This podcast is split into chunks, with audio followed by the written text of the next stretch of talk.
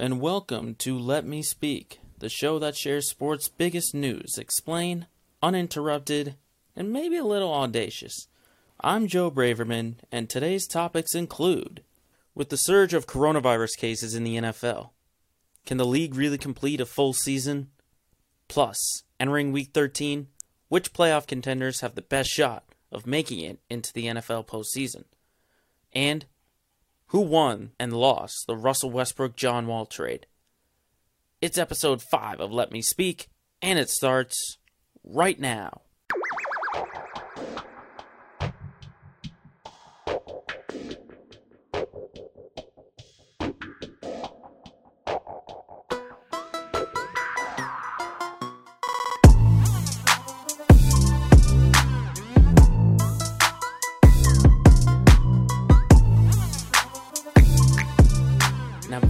Dive deep into our episode, I once again want to wish that everyone had a happy Thanksgiving last week, and I hope everyone was safe and healthy. Now, then, we begin our episode today by talking about the surge in COVID 19 cases in the NFL. Obviously, if you've noticed, the cases have been popping all around the league. We've seen star players test positive, we've seen multiple players go on the COVID list. And this is a really tough time for the NFL because it was so much easier in the beginning of the year because there were bye weeks. The bye weeks, they can help you readjust and postpone games to later on during bye weeks and just move your bye weeks up. But there's only two teams on a bye week entering week 13, and those teams have been very successful with managing their coronavirus cases. That's Tampa Bay and Carolina. The big team, obviously, has been Baltimore. They've had 22 players test positive. 20 of them went on the COVID list. 12 of them tested positive. And the thing with Baltimore, though, is that they need multiple days off. Okay, they've put 22 players at risk and multiple more with staff. And they need multiple days off. Now, after the Steelers game, we don't know where this could go. We don't know if Pittsburgh will come down with the same thing that Baltimore did. But the good thing for Pittsburgh is that they're going to have a couple of days off too. They could shut down their facility, do everything virtually. But for Baltimore, it, it was just so sad to see how the entire surge for them came up. The fact that one coach did not have his mask on and put the entire team in danger. That's just that's very irresponsible. You know, whether you agree with it or not, you have to put that mask on. Uh, but really, I think the league overall, if I had to give it a grade, probably about a B minus, maybe a C plus, because it hasn't been perfect, but has been managed well. Yes, there have been players who have gone on the COVID list, but I think the fact that they've gone into week 13 and this is the second time they've had to deal with this you know, there are only a handful of teams that really had their schedules affected. That's New England, Tennessee, and now Baltimore. And obviously, you don't want to do this once, but I think the league has done a very good job. And remember, they're not in a bubble. You know, teams are traveling cross country to play these games. And the fact that it is the way it is, it is not bad. I will give the NFL credit for me personally. And I like what the league is doing now, getting more strict with some of these penalties for any kind of violations. Because remember, they did investigations about Tennessee, they looked at Baltimore, and of course, you can't forget the Denver situation, but you have to remember what the punishments have been. The Patriots got fined $350,000 for when Cam Newton tested positive. The Saints lost their some draft picks and got fined because of violations. And of course, Denver, I'll say it again, they had no quarterbacks. So this is what the league is doing, taking this very seriously. I like what they're doing with that. And I like them getting tougher and tougher with that. Now, the big question, obviously, as you see the entire country surging in cases, is can they go a step further in terms of safety? That is the big thing. Because they've already enforced that every player, if they're not in the game or possibly ready to go in from the sidelines, they got to wear their masks on. That is the big change that the NFL is doing. But can they do more with the playoffs so close? And remember, there are a ton of tight playoff races, which we'll get to in our next segment. But you have to wonder can the NFL do more? And honestly, I think the league has done all that they can in all these penalties that they gave out to previous teams. Now it's up to the players and the coaching staff. It's up to them to be responsible. And obviously, most teams are doing better than others in terms of cases and putting people on the COVID list. It's up to the it's up to the team now. It's up to the team and they should look at what happened in New England, in New Orleans, in Denver, Baltimore. They should look at this and start to take this seriously. If they want a full season to play out, if we want to get to Tampa in February and see Super Bowl 55, they need to take this seriously. All right, nothing can be taken lightly, whether you agree with it or not. This is all about finishing a season. And the question is going to become are some of the players going to continue or could they opt out? I say no. I think they're going to keep going. But obviously, with the playoffs so tight, everyone's going to think about how they can get to the postseason, which means everyone should take this virus extremely seriously if they haven't already.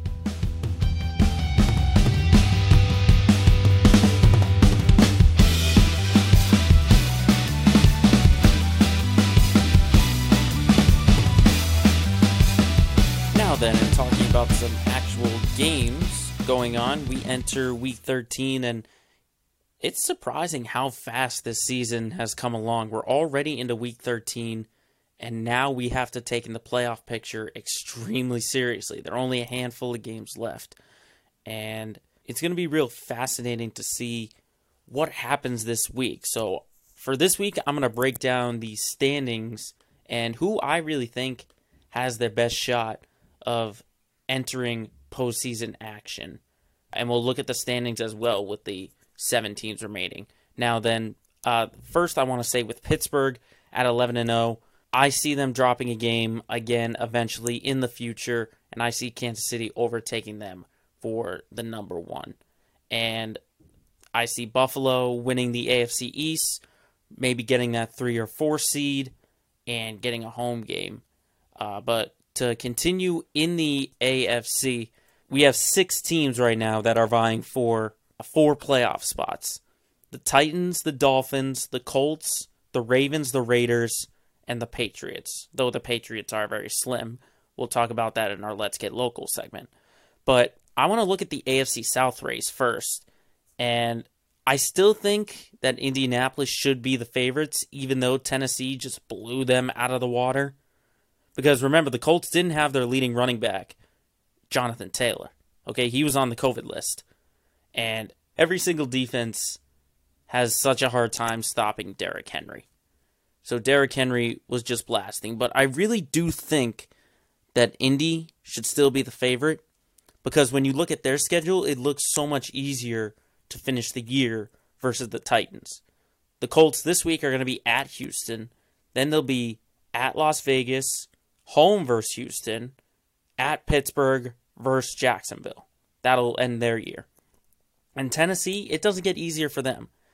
They're hosting Cleveland, then they travel to Jacksonville, they host Detroit, they go to Green Bay, and they go to Houston, and that ends their year. And I think the Colts have a much easier schedule because you play Houston twice. And I know Houston's tough. But I think Indy, I said it last week, with that defense, the way that it's going, they're still a top five defense in the entire league.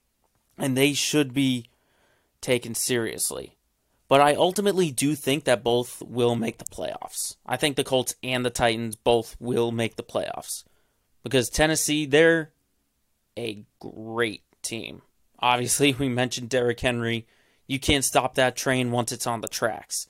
But I think Indianapolis, the way that defense is still good, I still think with all the offense that's gone on over the past few years, defense can still win games and they win championships. And I think Tennessee's going to stumble somewhere. You know, it could be this week against Cleveland. Because Cleveland is, they're sitting at the five spot at 8 and 3. They're thinking, if we win, we're going to lock ourselves into the playoffs. So they'll sort of be in desperation mode. Not to say Tennessee won't, but I think Cleveland's going to have much more to prove than Tennessee. But I ultimately do think those two AFC South teams will make the postseason. Now, then, for the final spot, I like the Raiders. I, I think the Raiders, yeah, they've had a struggling two games in that loss versus Kansas City and to Atlanta, but I still think they're the favorites right now because they have an easier schedule than the Ravens and the Dolphins. Because when you look at what the Raiders have to go through next, they're going to be at the Jets, they'll host the Colts, they'll host the Chargers, they'll host the Dolphins, and then they'll go to Denver to end the year. And I think Jon Gruden, he's an experienced head coach and he's going to whip his guys into shape. Because remember, Baltimore, they had their basically their second unit against Pittsburgh. They're at 6 and 5 right now. And then Miami, obviously, they're going back and forth with their quarterbacks in Tua and Fitzmagic. But when you look at the Ravens schedule, they host the Cowboys, they go to Cleveland, they host the Jaguars, they host the Giants, and they travel to Cincinnati. Now, some would say that's an easier schedule than what the Raiders have to go through, but I just think Baltimore is on a downhill trend right now.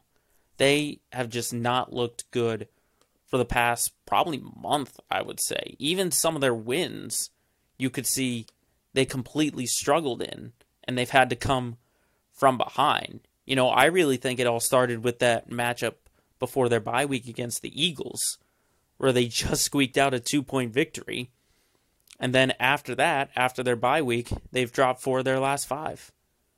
And I've said it over and over and over. There's no versatility on Baltimore. And I think that's what's going to cost them their spot in the postseason. Now, for Miami, I just still think they're young in terms of all of their weapons. I know Fitzpatrick has a ton of experience, but if you're going back and forth between him and Tua, you, you need one core, solidified quarterback to lead you to a possible postseason charge. And they're in the sixth spot right now but that could very well change in the next few weeks because they probably have the toughest schedule out of the three teams I just mentioned them, the Ravens, and the Raiders. Because they're going to be in Cincinnati, but then it doesn't get any easier.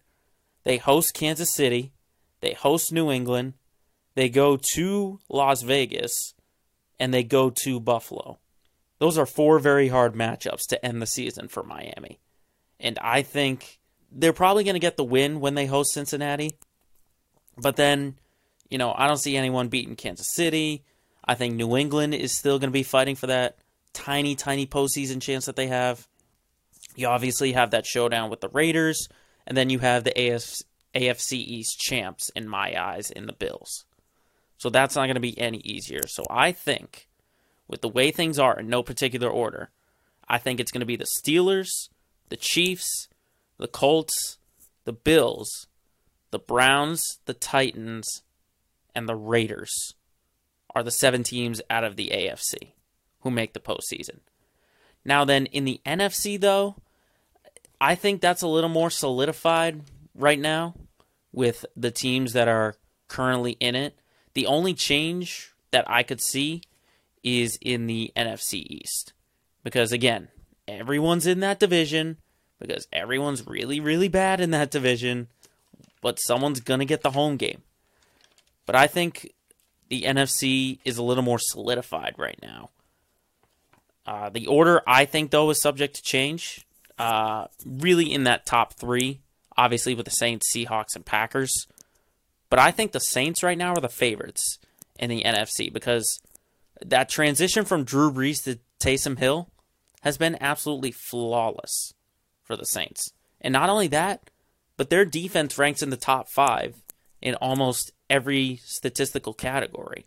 And if you can get a healthy Drew Brees entering postseason time, I think that is huge. Not only that, but you have a struggling Alvin Kamara, who's probably going to pick it up once it hits postseason time.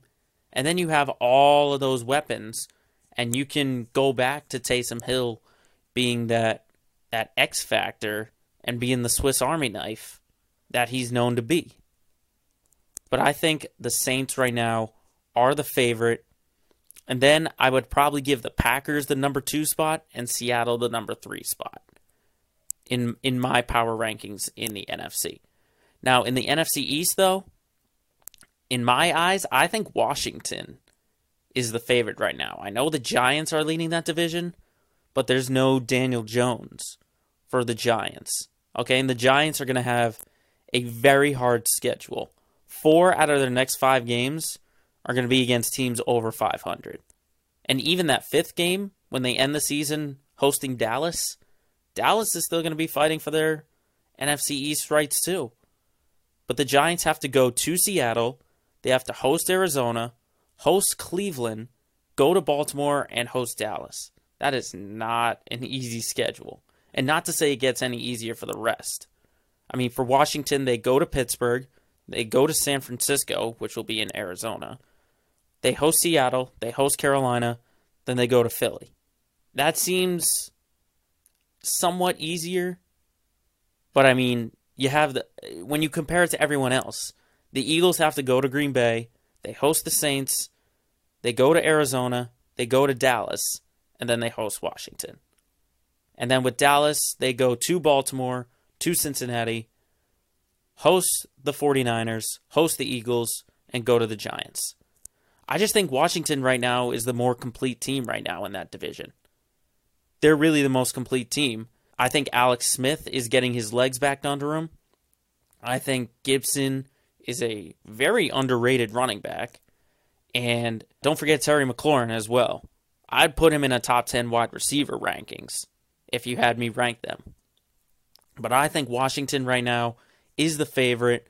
You have the struggling Eagles who have so many conflicts going on. Although the Eagles are going to get Zach Ertz back, so keep an eye out for that. Maybe that will give Carson Wentz the spark at quarterback. And then Dallas, obviously, they have their struggles after the Thursday night game against Washington. But I think Washington has to be the favorites right now to win that NFC East. And then the remaining three teams, the Rams, the Bucs, and the Cards, I think they will get in as well. I think those are going to be those seven teams that I see in the NFC. And we're going to find out sooner or later who the 14 teams to make the postseason in the NFL will be.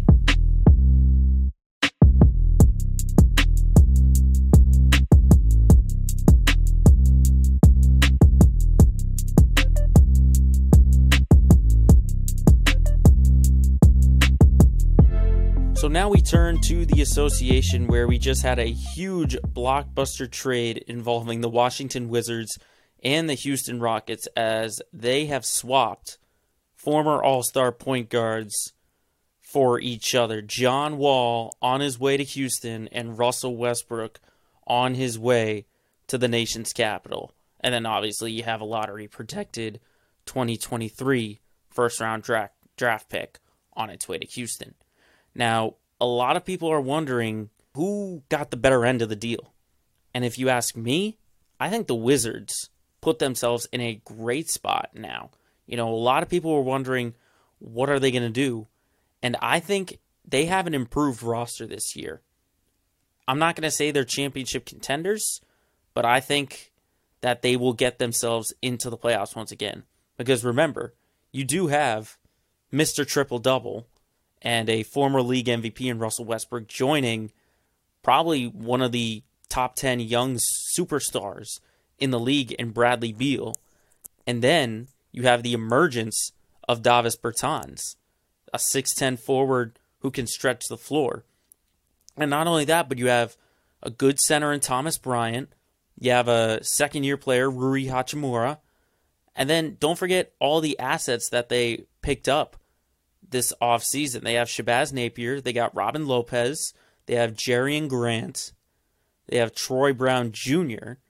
I think the Wizards have set themselves up much better. And I could see them getting into the play in. Because in the play ins, you have the 7 through 10 seeds. And I think I could see the Wizards getting into that part of the league. And not only that, but it's almost like Russell Westbrook gets to go back to his old ways. Because remember, he's not an outside shooter. He's a ball dominant point guard, drive to the basket, and dish out. And Bradley Beal and Davis Bertans are great shooters. So all they need to do is just stand at the three point line, wait for Westbrook to do his magic, and they can knock down shots. I think the Wizards have put themselves in a great spot with this addition. And I think they will have much better success than their counterparts in the trade in the Houston Rockets. Now, reports are coming out that James Harden would would have rather had John Wall than Russell Westbrook. So clearly he was not sold on Westbrook and Harden 2.0. Now, John Wall, he's probably the biggest question mark right now in the entire NBA. Because remember, he's 30 and he hasn't played in nearly two years. Okay? He's dealt with injuries to his Achilles and his knee. And for Houston, you're kind of just not really making any significant changes. John Wall is pretty much the same as Russell Westbrook. Now, Wall, I think his outside shot is a little better, but John Wall, he's just as explosive, just as ball dominant as Russell Westbrook. And so Houston hasn't really taken a jump forward. I think they they took a, a step back with adding John Wall because no one knows what John Wall is going to look like. Yeah, he says he's He's feeling good. He's one in the best shape in a long time. But we don't know that until he actually gets in the game. We don't know that. And now Houston are, is going to have two former All Stars who are trying to prove themselves. Because remember, Demarcus Cousins signed with Houston as well. I don't think Houston really did anything that that made them go a step further. I don't think they did anything to advance themselves.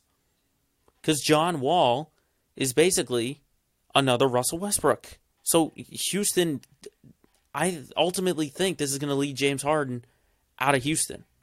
I don't think he's going to stay there because Houston haven't hasn't really done anything to get themselves as championship contenders. They're always going to be in it, but they're never going to be in it, if you know what I mean. Because I mean, you have James Harden, yes, when you add John Wall and DeMarcus Cousins to the mix with Eric Gordon, Danuel House Jr., PJ Tucker, Christian Wood, I mean, I I don't really see any significant changes for Houston. And I talked about it last week that they've set themselves up for failure down the road. Cuz I think they're going to be good this year. Probably could see them get into the 4 seed or the 5 seed but I don't see them taking a step further into becoming championship contenders. And I've said it before, I've said it again. The way James Harden plays is not the style of play of an NBA champion. I don't care who James Harden has on his team. I think he will never win a title without making any kind of sacrifice. Okay, because he's averaged 30 points, over 30 points a game in now back to back seasons. I just don't see Houston really doing anything to put themselves up there with the Lakers or the Clippers or the Mavericks or any teams like that. But I mean, Russell Westbrook, congrats to him. He's on his way to DC. And John Wall, he's on his way to Houston. Luckily, the NBA season is only a handful of weeks away. So we finally get to see how these new acquisitions are going to play out. I'm going to tell you a story.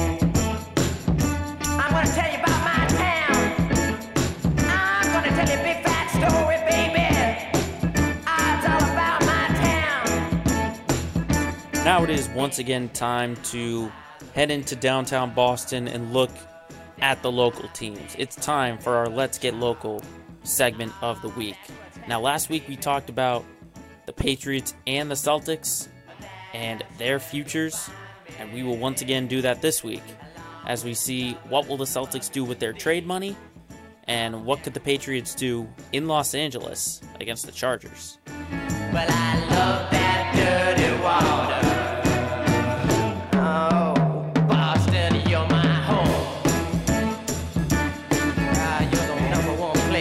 Now, before we preview the Patriots and Chargers game, let's go back to that 2017 victory last Sunday over the Arizona Cardinals. Now, New England, I think that was a game for their defense and their special teams.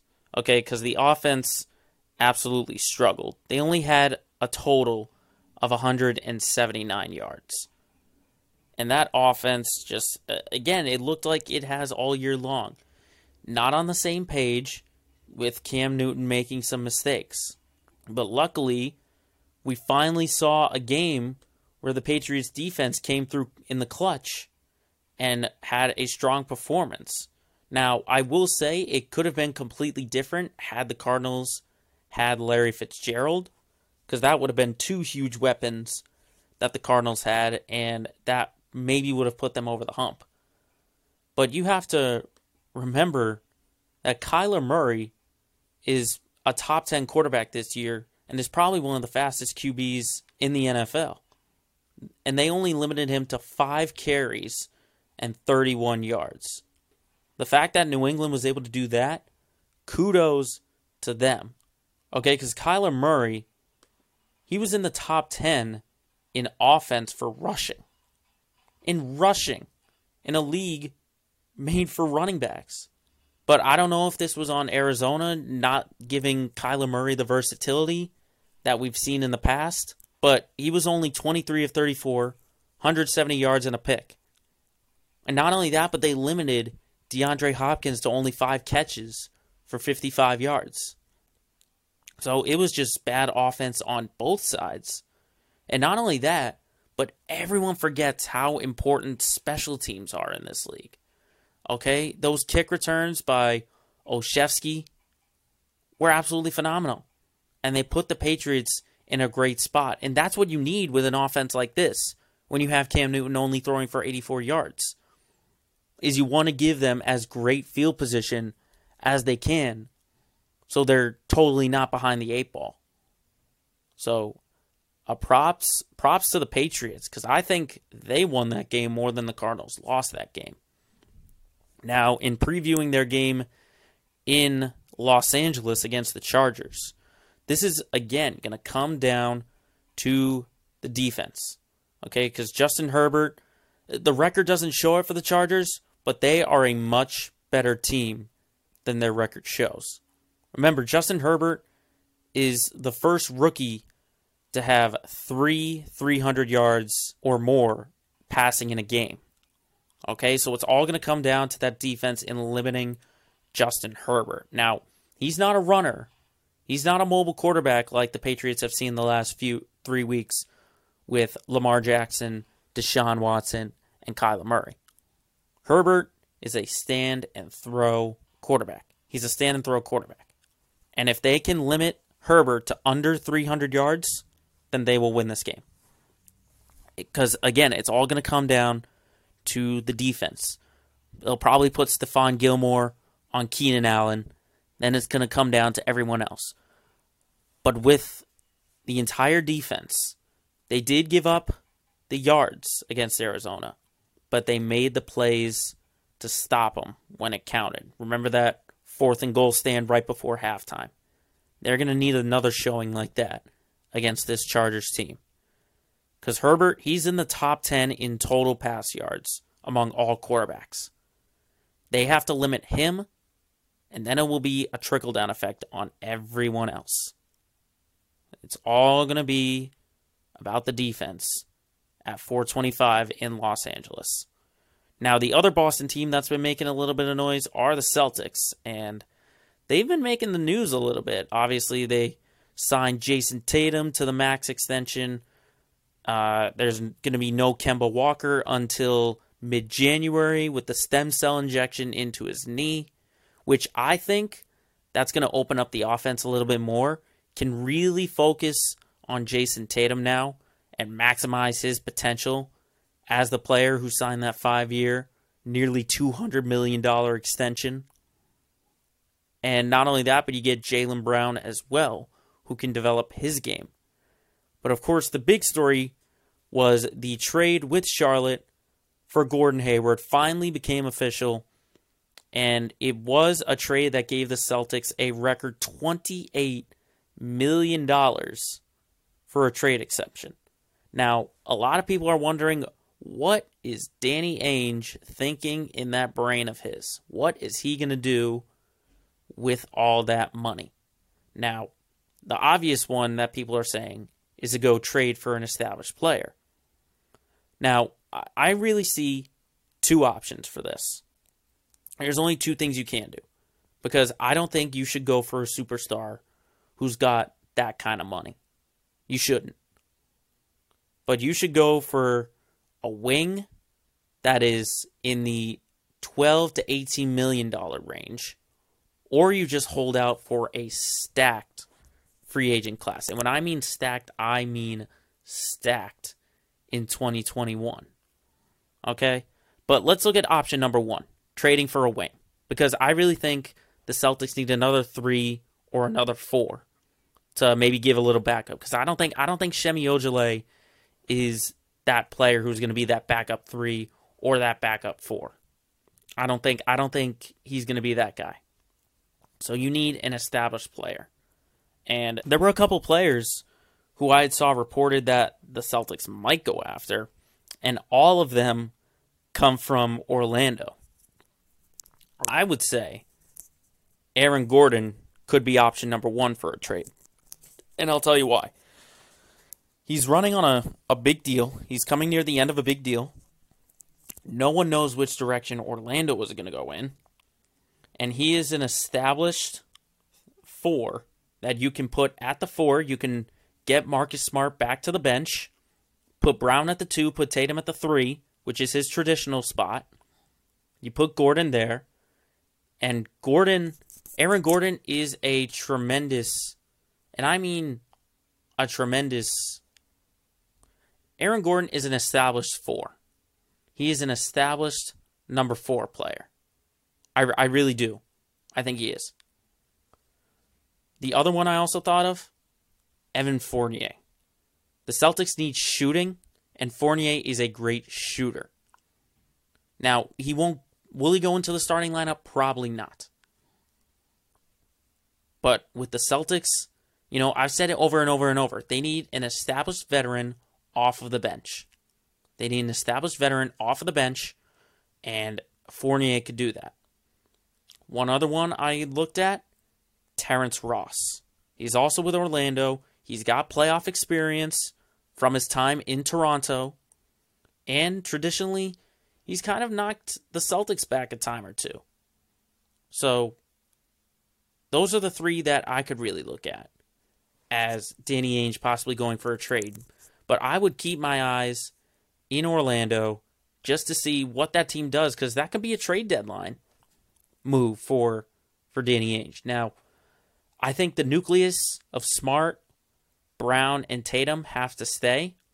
You could maybe float out Kemba Walker, possibly. But I, I think the Celtics should keep Ken, Kemba Walker. Maybe just float him around, see what possibly could happen. But those are the trade assets I should see. Now, option number two, holding out until 2021. Let me just read you a list of some of the free agent players they're going to be out there for 2021. Chris Paul, Kawhi Leonard, Blake Griffin, Paul George, Mike Conley, Kyle Lowry, Paul Millsap, DeMar DeRozan, Jrue Holiday, Rudy Gobert, Andre Drummond, the Greek Freak, LaMarcus Aldridge. I mean, that is a stacked class. Okay, and if you're going to have $28 million to spend, You're probably going to have more depending on what the rest of the team looks like, but you can hold out to capture a big time player. And the one I'm looking at is Blake Griffin.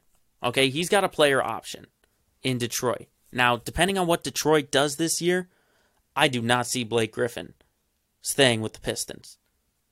So, ding, ding, ding, ding, ding, Danny Ainge, there's Blake Griffin right there. That's an explosive power forward. You line him up with Brown, Tatum, Smart, all of those guys, and I think you have a championship contender. You have a number one team in the East for next year if you can pick up Blake Griffin. So those are the only two options I see with this trade exception. I think, you know, you don't need Kawhi Leonard. You don't need you don't need any kind of forward, any two, three combination like Leonard or George or even the Greek Freak, because Giannis is going to get more than twenty eight million dollars a year. I'll tell you that right now. But that should be the option. Go for an Orlando wing or wait until Blake Griffin possibly has a player option, turns it down, and goes into free agency. That's it right there. Trade for an Orlando wing or wait until Blake Griffin hits free agency. But hey, you never know with Danny Ainge. The mental mastermind has a ton of options on the table.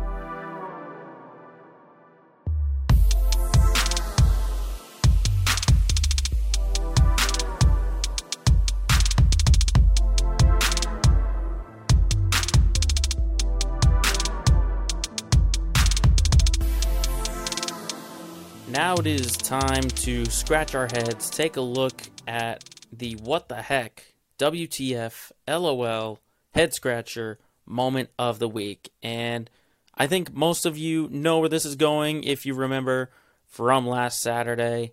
But this week's head scratcher moment is going to Nate Robinson. Now, I don't need to expand on this because everyone who's everyone knows what happened to Nate Robinson. Nate Robinson was knocked out in a boxing ring by a YouTuber. By a YouTuber.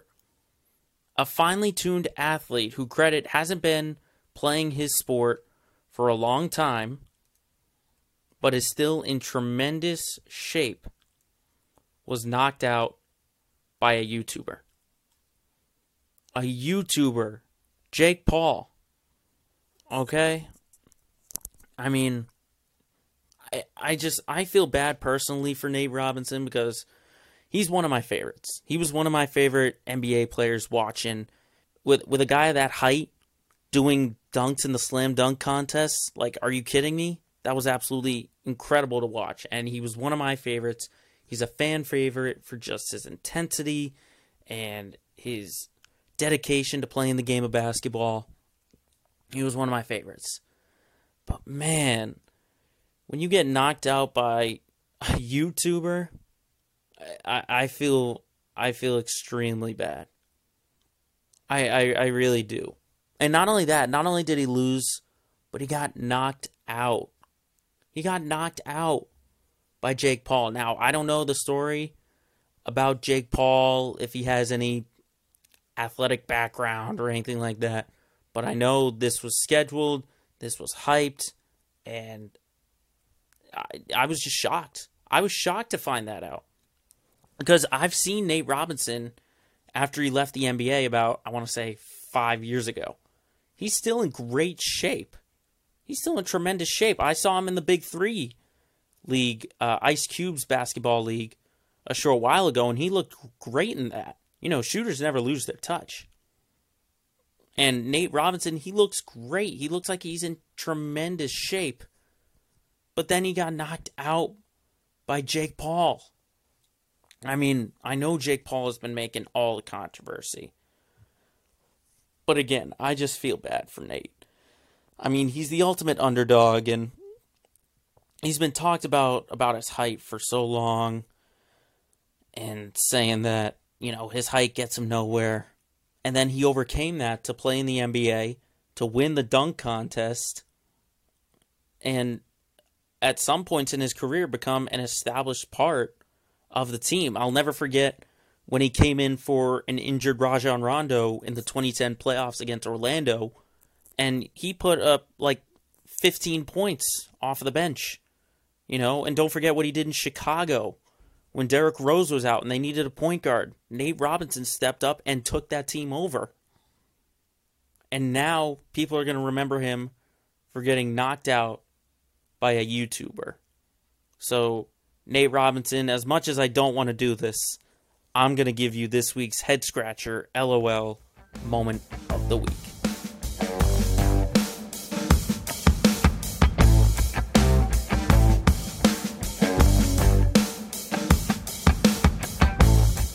That will wrap up another edition of Let Me Speak. Thank you very much for watching and for listening. And remember, if you've got something you got to get off your chest, just let the whole world know. Shut up and let me speak.